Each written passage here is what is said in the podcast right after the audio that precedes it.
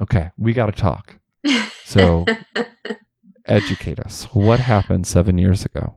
Well, actually, my deconstruction started uh, sooner than that. So I can't even pinpoint exactly when it was, to be honest, because they were just small questions in my mind that kept coming back up, which is, of course, what we've discussed before the that bubbling up, that inability to reconcile the thought process that we talked about last week in our overview of this subject matter.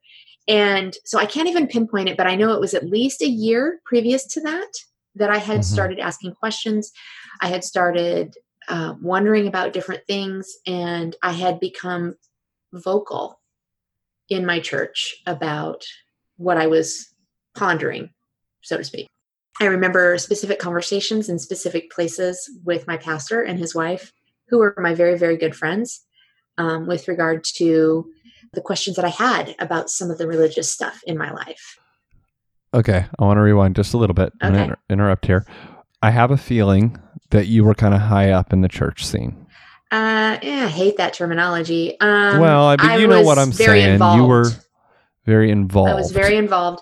Uh, as I mentioned, uh, um, my pastor and his wife were my husband and I's very, very good friends mm-hmm. to the point where our children dated. Uh, we spent oh, holidays together. We spoke often of retirement and traveling together, growing old as friends. I mean, we were very, very good friends. So your people. They were my people. We were there for one another, you know, during emotional times, supported it. Well, I don't know if it's good to say or not. Uh, we certainly did, supported financially on a personal level, not just the church, but on a personal level when when things were tough. We were friends, um, mm-hmm. and everything that most people would consider in being involved with being friends. That's the kind of relationship we had. But he was also my pastor, and so I also saw him as you know a religious authority in my life. But he actually, and I give him credit to this day for this. He is actually uh, the person that told me as a woman I should be preaching. And so he did have me preaching.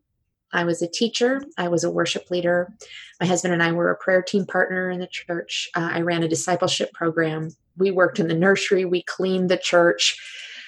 My husband was on the board, just about anything that you could do in a church mm-hmm. situation, my husband and I did, or my, and our family. So, so you're deeply ingrained yes. into the fiber of uh, of the functionality of the church, both from service to leadership. Absolutely. Absolutely. When you say you started to be vocal mm-hmm. about about some of your religious questions, okay. we I have to interrupt one more time. I keep using religion and faith interchangeably. It's fine. Yeah, you're right. We we should. They are different. We should differentiate. They are.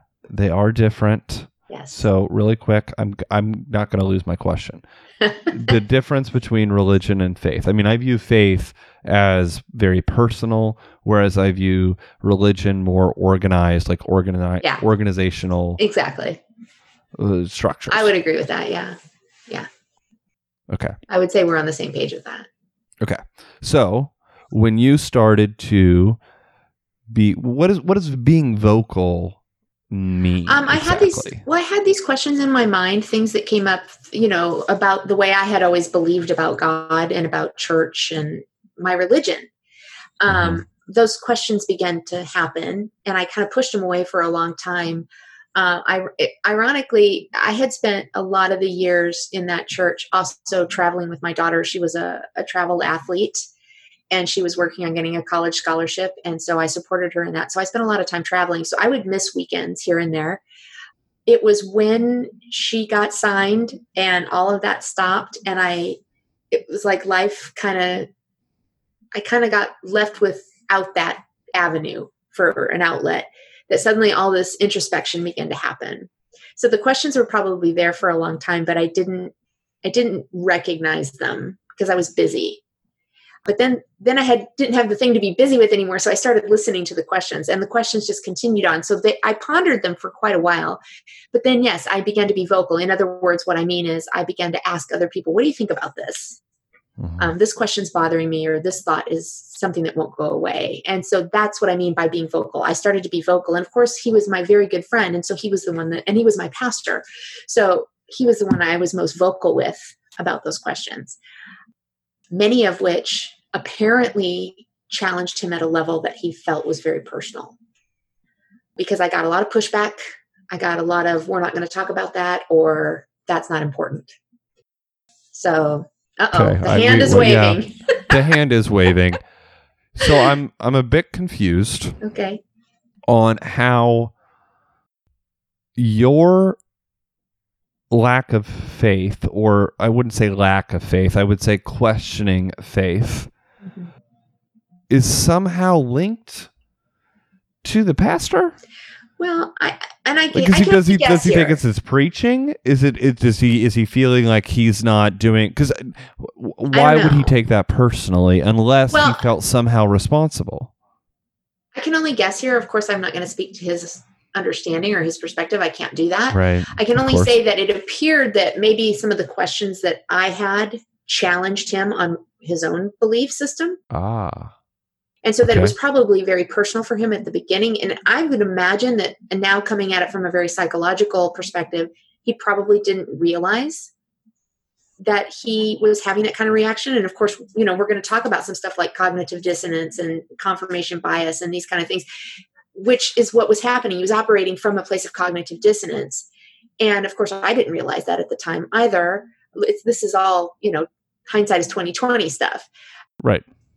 After a while, though, everything that I began to learn and my thinking and my religious thought began to change came out in what I was preaching and teaching. And so then that did begin to challenge on that, if you will, and I'm using air quotes, professional level. Mm-hmm. I also had a lot of people in the church that were coming to me to ask about things. So, again, I'm not going to speak to motive. I'm just going to tell from my perspective, it, it appeared that he began to have a problem with me personally because people were recognizing I don't even I don't even I'm not even comfortable saying my position of authority. I don't like that idea. But they were recognizing that I was saying something different and they hmm. were drawn to it. I had plenty of people tell me that. So, so in a way, you were because I mean that's how churches split, right? I mean that's uh, they can, yeah, I guess so. I mean that that's a thing that happens. Sure, um, but it was never in my charis- mindset ever. A charismatic, empathetic, yes, level person that that grasps to the heart of Jesus, um, and somehow starts preaching grace Right. That was my big uh, sin, grace. Ironically, he was the one that told me I needed to learn what grace meant. Of course. Is it typically what I'm discovering within hearing a few stories recently that the thing that the church often accuses its people of is the very thing that the church struggles to do itself. Absolutely. Yeah. Uh, I, I, think that's I very prevalent. When you started to to have these questions and you started to be more vocal. How long did this go on? And i i know that we're still you're still somewhat there but within the mm-hmm. church environment how how did this crescendo? So you so you started well, having these opposing views and sharing them and yeah, people liked it.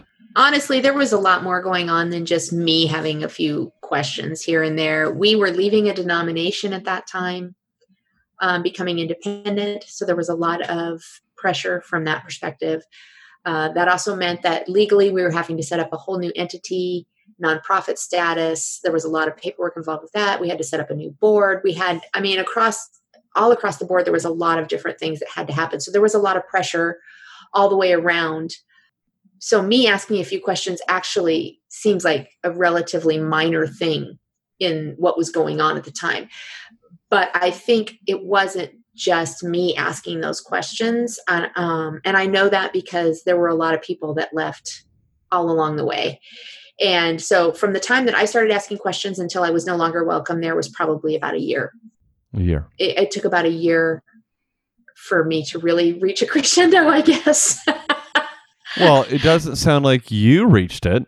Well, it sounds like they they reached it. Well, it, it was about a year to the point that there was enough discomfort on some mm-hmm. level, whether it was mine or his or ours or the churches or whatever, that we were told we were leaving.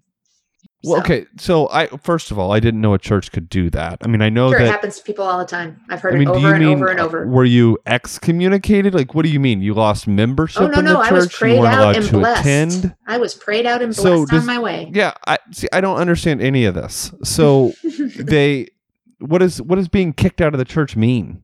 Isn't the church for every like? How can you be kicked out? And what, does that mean you can't go there anymore? I was yeah, I wasn't welcome there anymore. I what? wasn't- I wasn't welcome to go to church there anymore. And and I'll be honest with you and say that over the years I have really questioned whether I understood this correctly. More than once. I have questioned it over and over and over. And I've asked my family, of course, who were all asked to leave at the same time, I've asked them, what was your understanding of this? And every one of them is like, yes, we were told we were leaving. That we that might have been a choice that we were going to make down the road, but we had not. And yet that's what we were told. And we were told in an email. We were told in an email, yeah, we're going to pray you out this weekend. And so I didn't want to do it. I was very angry and adamant that that was a bunch of bull crap and it was a show So and I didn't want to be part of it. You were still involved. You were still serving, and you still that wanted to serve. You Uh, were up until you were that- told you couldn't. Right. The weekend before we were prayed out, I was told that I didn't need to bother to show up to serve or do any of the normal stuff that I did. And my husband at that point had already resigned from the board. and this is primarily because of your disagree of your your Well, it felt that deconstruction. way I understand there yeah. were Felt that there way were more other there, were a other issues other at play. things. Yes. Yes. Because my husband was questioning some stuff from the board perspective, from Ah, uh, the board perspective of how things were being Political. transitioned. Yeah, more political stuff. Um, so, Okay. th- like I said, it wasn't just me. And, and re- in hindsight, mine seems to be very relatively minor, but yet it was definitely a problem. Um, so yeah, there was a lot of stuff going on. As I mentioned, there were several other board members that were that that chose to leave at the same time. Um, so there was a big changeover up until that. And as I had said, for several years prior to that, we were aware of anybody who left. Uh, we were aware of hard feelings. We knew all of that because we were friends with the pastor and we heard it all. mhm. And in all honesty, and something that I still feel badly about, I never actually interacted with those people to hear their side of it because that felt like gossip to me. Right. And so it didn't occur to me, however, that I was only hearing one side of it, and that was still kind of gossipy in reality. Mm-hmm. Um, so I've actually gone back since then and reconnected with a lot of those people and Well, apologized and said, "I'm so sorry because I I didn't even bother to hear your side or to understand your perspective, and that was wrong. And it wasn't because I was angry at you or any of those things. I just didn't feel like I it was my business, and so I didn't. And and ironically, I was I dealt with the same response uh, when when we left. We were cut off. We weren't friends anymore.